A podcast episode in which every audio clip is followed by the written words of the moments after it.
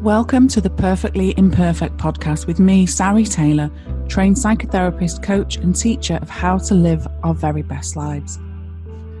I'll be covering a wide range of topics with some special guests, but always pointing back to our mental health and innate well-being. This chapter from my book is about panic attacks. So I'm just going to read it as it is from the book most of us, if not all of us, will experience this in our life in one form or another. My experience was once I'd had my first one, I was so in fear of the next that I lived in a cycle of worry about panic. In the media or on the TV, we'll see the typical experience of hyperventilating or blowing into a brown paper bag, and yet panic attacks can show up in so many different ways. My experience of a panic attack was that I'd get so overwhelmed so quickly that I would vomit. This would be the peak for me, and then I'd start to settle. The sheer boost of adrenaline in my body felt too much to process, and so I'd be sick. It was almost that then like the act of being sick would become my focus, and in that moment, and so my thinking would start to fall away. We experience the beginning of a panic attack on a daily basis, if not more than once a day. Say, for example, you're lay in bed and you hear a loud bang in another room it's likely you'll instantly think, What's that? You may feel instantly startled and tense. The adrenaline will quickly start to kick in. Then you'll very quickly have more thoughts about it, such as, I need to go and see what it is, or what if someone's in my house? Are my children okay? Then your wisdom, your gut instinct, it'll tell you what to do, guide you. You may decide to get up and go and have a look. You may wake your partner or someone else in the household and ask them to go and check. At this time, the thoughts will be racing and the body will be reacting physically too. You feel your heart pounding and you might even feel sick. You then walk into the hall to see that something has fallen and broken, smashed to the floor. That's what created the loud noise. You then see the cat looking sheepishly up at you. Instantly, you know what's happened, and so your thoughts about the situation change. You stop pumping adrenaline into your body, and over time, you settle and reset. We can have the beginning of a panic attack being startled for many things, even a door slamming, your phone ringtone going off when you didn't expect it, and just so many things. It's all harmless and it's just the body's response to being startled. So, going back to when I was in a state of fight or flight, a state of panic for days, weeks on end, what was actually happening? Well, I struggled to find reassurance and I lived in a constant state of being startled, which I just fed continuously always looking for answers and reasons and just not finding any. I just didn't understand. And so that really frightened me. If I was sat in a doctor's surgery and they said they needed to inject me with adrenaline, but to expect to feel a bit dizzy, a bit shaky, and that after five minutes it'd start to pass, then I'd just get on with it without too much fear or questioning, and eventually my body would settle.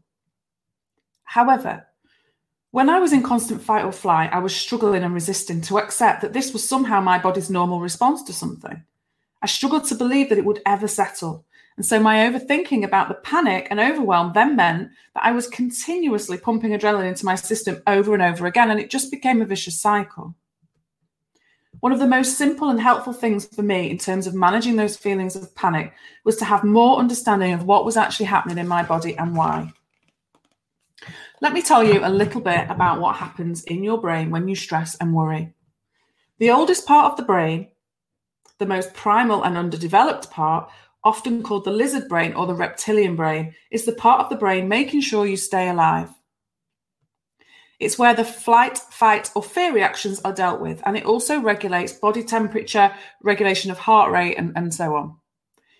It's where we create patterns of behavior and habits but it's not too concerned in long-term solutions. I see it a bit like the A&E department of the brain. When you go to A&E, they're there to keep you alive and deal with any immediate symptoms and issues. They don't treat any long-term issues as they're really there just to keep us alive, just like your lizard brain. This part of the brain is immediately responding to your messages that you might be in danger. This is great if we're faced with some kind of emergency and need to be prepared. But imagine when you're worrying about what might happen next week, next month, or next year. You're sending a message to the lizard brain that you are in danger through your thinking. The brain will then respond as though you're in immediate danger and it will react accordingly. It doesn't have the ability to work out whether you're overreacting, overthinking, or worrying about the what ifs. It takes what you're telling it literally and does exactly what it's meant to do. It might speed up your heart rate, getting you ready to run or fight, for example. Yet when you're just sat watching TV and not planning to fight or run away from any danger, it can feel uncomfortable. And we then overthink that feeling of discomfort, again, sending a further message of danger. And so the cycle continues. I'll now go on to talk a little bit about those feelings of discomfort. Sometimes when we feel stressed or anxious, we can get cross with our symptoms. But that's kind of like asking someone to do something really important for you and then getting cross with them for doing it.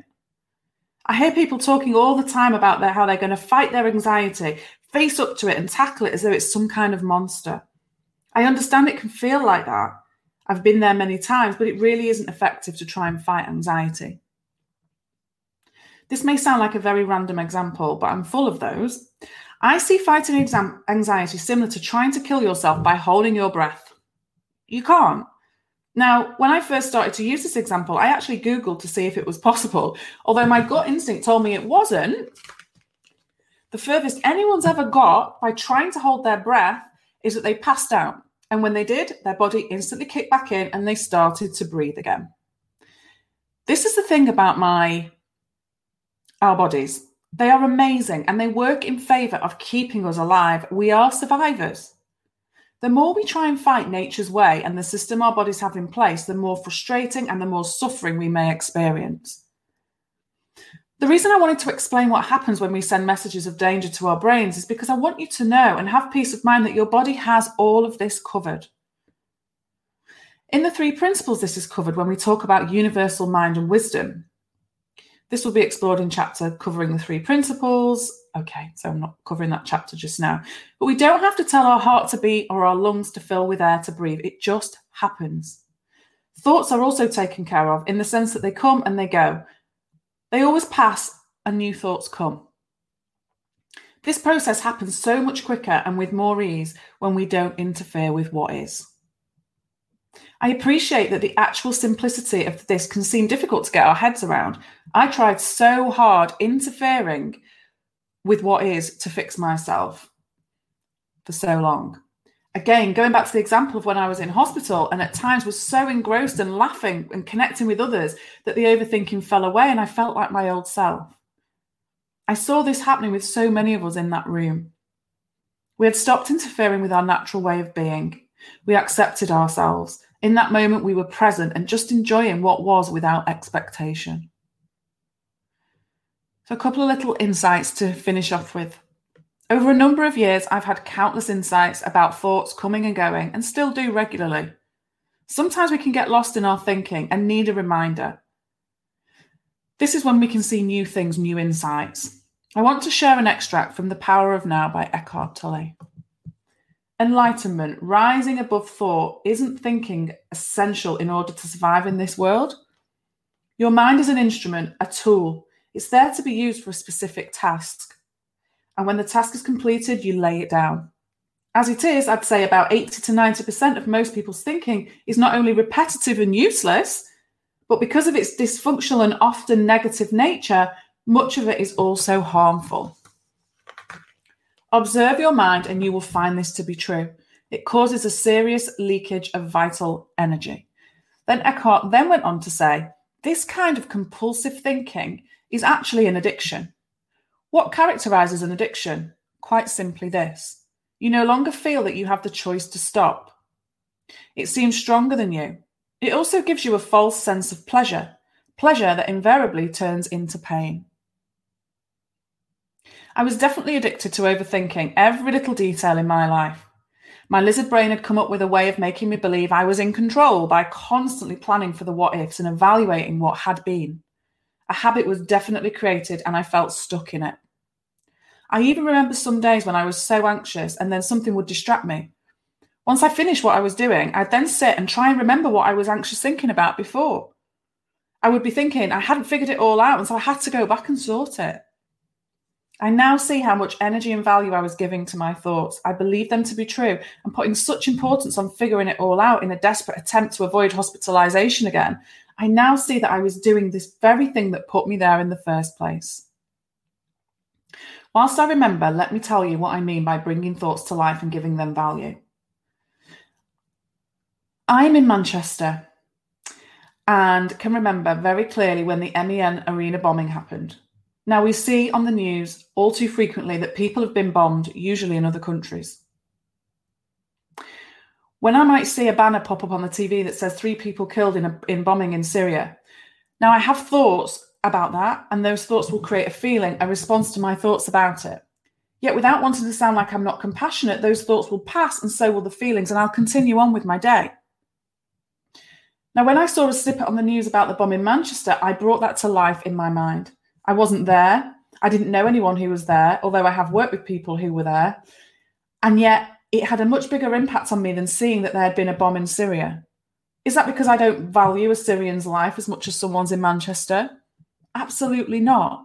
It's because it's because I started to research. I was sat on my phone looking up the events of the bombing as well as watching on the news with the volume turned up. Full concentration and full energy given to thinking about the situation. The more I thought about it, the more intense my fe- feelings were about it. I reacted to it in my thoughts as if it as if it was up the road. I pictured myself, my family being in that situation, yet I wasn't di- directly affected by the bomb in the same way that I wasn't by a bomb in Syria. If I was then to link this back to my experience of being in hospital with anxiety, which I found traumatic on a number of levels, every time I had a feeling of anxiety, my my thoughts, my thinking would take me back there. What if I ended up back there? What would it do to my family? What if I was even worse this time? All thoughts creating instant feelings of fear and frustration, as well as sadness, meaning I was experiencing that moment as though I was back there. I wasn't. I was experiencing my thinking in that moment, living in the feeling of those thoughts. There was a huge place of resistance for me for many, many years the fear of what if. One of the insights that changed this for me was realizing that in actual fact, I could never get a cast iron, cast iron guarantee that I would never end up back in hospital. I was unable to predict the future and control the outcome. I could try and avoid it, but ironically, the harder I tried to avoid it, the more I would feel like I was going to end up back there. I then had a further insight into this where something started to click when I realized that even if I did end up back there, I would survive. I'd get through it. This started to change the way I thought about it. I was not as panic stricken when it entered my mind. When I started to think about it, I could see a glimmer of hope even amongst the panic. I didn't have to do anything to see this. It came to me as if by magic, but that's wisdom for you. The more I saw things from another perspective, the less the thoughts would crop up. All I've done, if I had to be specific, is explored the three principles and been very open minded to what I have heard and seen. Interestingly, when writing this book, I've had more thoughts about my time in hospital as I'm bringing it into my awareness, but they're not creating feelings of fear anymore. I have a knowing that's hard to explain that I will not end up back in hospital, and that thought is quickly followed up with, and if I did, I would be okay. This is the end of the thought process. I know it's taken care of and it passes as quickly as it comes. I heard a quote for the first time about the principles by Dr. Bill Pettit, my wonderful mentor. I'm not sure if it was originally his explanation, but he reminded me that the three principles that I coach and talk about and explore with others now are not a prescription, they are a description. Basically, they're not a strategy, something we need to do in order to get better. They're a description wonderfully brought into the mainstream by Sydney Banks and now so many other wonderful coaches, a description of human nature, our very being, and the way we work as humans. The more we see and understand the description, the truth of what is, the less we keep searching for a prescription. I can remember in the days where I was still trying really hard to fix myself and be okay, spending hours and hours of time, not to mention the thousands of pounds I spent. I just wasn't able to see that it was much easier than I ever knew. It's almost like when you hear a riddle and then when you get the answer, it's so simple. And for a minute, you'll almost search for it to be wrong because it can't be that easy. And how did I not see that? We didn't see it for lucky. That's what was happening with me. I've researched and tried so much to fix anxiety that I was massively overcomplicating it. I was attached to that overcomplication in some ways because I needed to be able to justify all the hard work I'd put into being anxious as well as trying to fix it. The simplicity of all this scared and frustrated me. It seemed too good to be true, but then the more I would see, the less I could deny the truth that was showing up daily. Even in the simplest of ways, I can remember watching a program with my husband. It was about a child being abducted who was eventually found dead. A lot of the experience of watching that for me was distressing and unnerving. I knew it wasn't a true story and that the characters were actors, but I still felt uneasy. Of course I did. All the way through, I just kept thinking about how I would ever cope in that situation. How would my daughter ever cope? What if it happened? And a load of other pretty gruesome thoughts. At one point, my husband packed up with something like, They've messed up there. She didn't have those shoes on in the first part of that scene. Now they're different. I remember my reaction to, to that was to think, What a dickhead. Does he not realize how I'm feeling right now? And is this all he cares about? And then I laughed to myself because I realized that he was simply having a different experience to me because his thinking was different. Neither of us was right or wrong, just two different experiences of the same thing. I know that if I had not seen this, I could have gone down a road of believing I couldn't watch stuff like that as it affected me too much. That's not true. There were many different ways I could have experienced that program. This is just so similar to how also how phobias develop. My mum has a phobia of frogs, for example. It's nothing at all to do with the frog, frog. Otherwise, we'd all be afraid of frogs, and we're not. What causes the discomfort in the phobia is all the layers of thoughts. Take the words frogs are slimy. This is neutral and means nothing. However, if my mum then starts to alter that, take the idea of them being all slimy, what if they jump? What if I feel them? I feel sick just thinking about it. Now I feel hot and faint, and so on. Mum then may then feel that the only way to avoid the discomfort is to avoid the frogs. Those poor frogs, it's not their fault they're slimy. I hope you get the gist that you're only ever experiencing the feeling of your thoughts and they will always change and pass. So, hope that was helpful, and I will catch up with you all soon.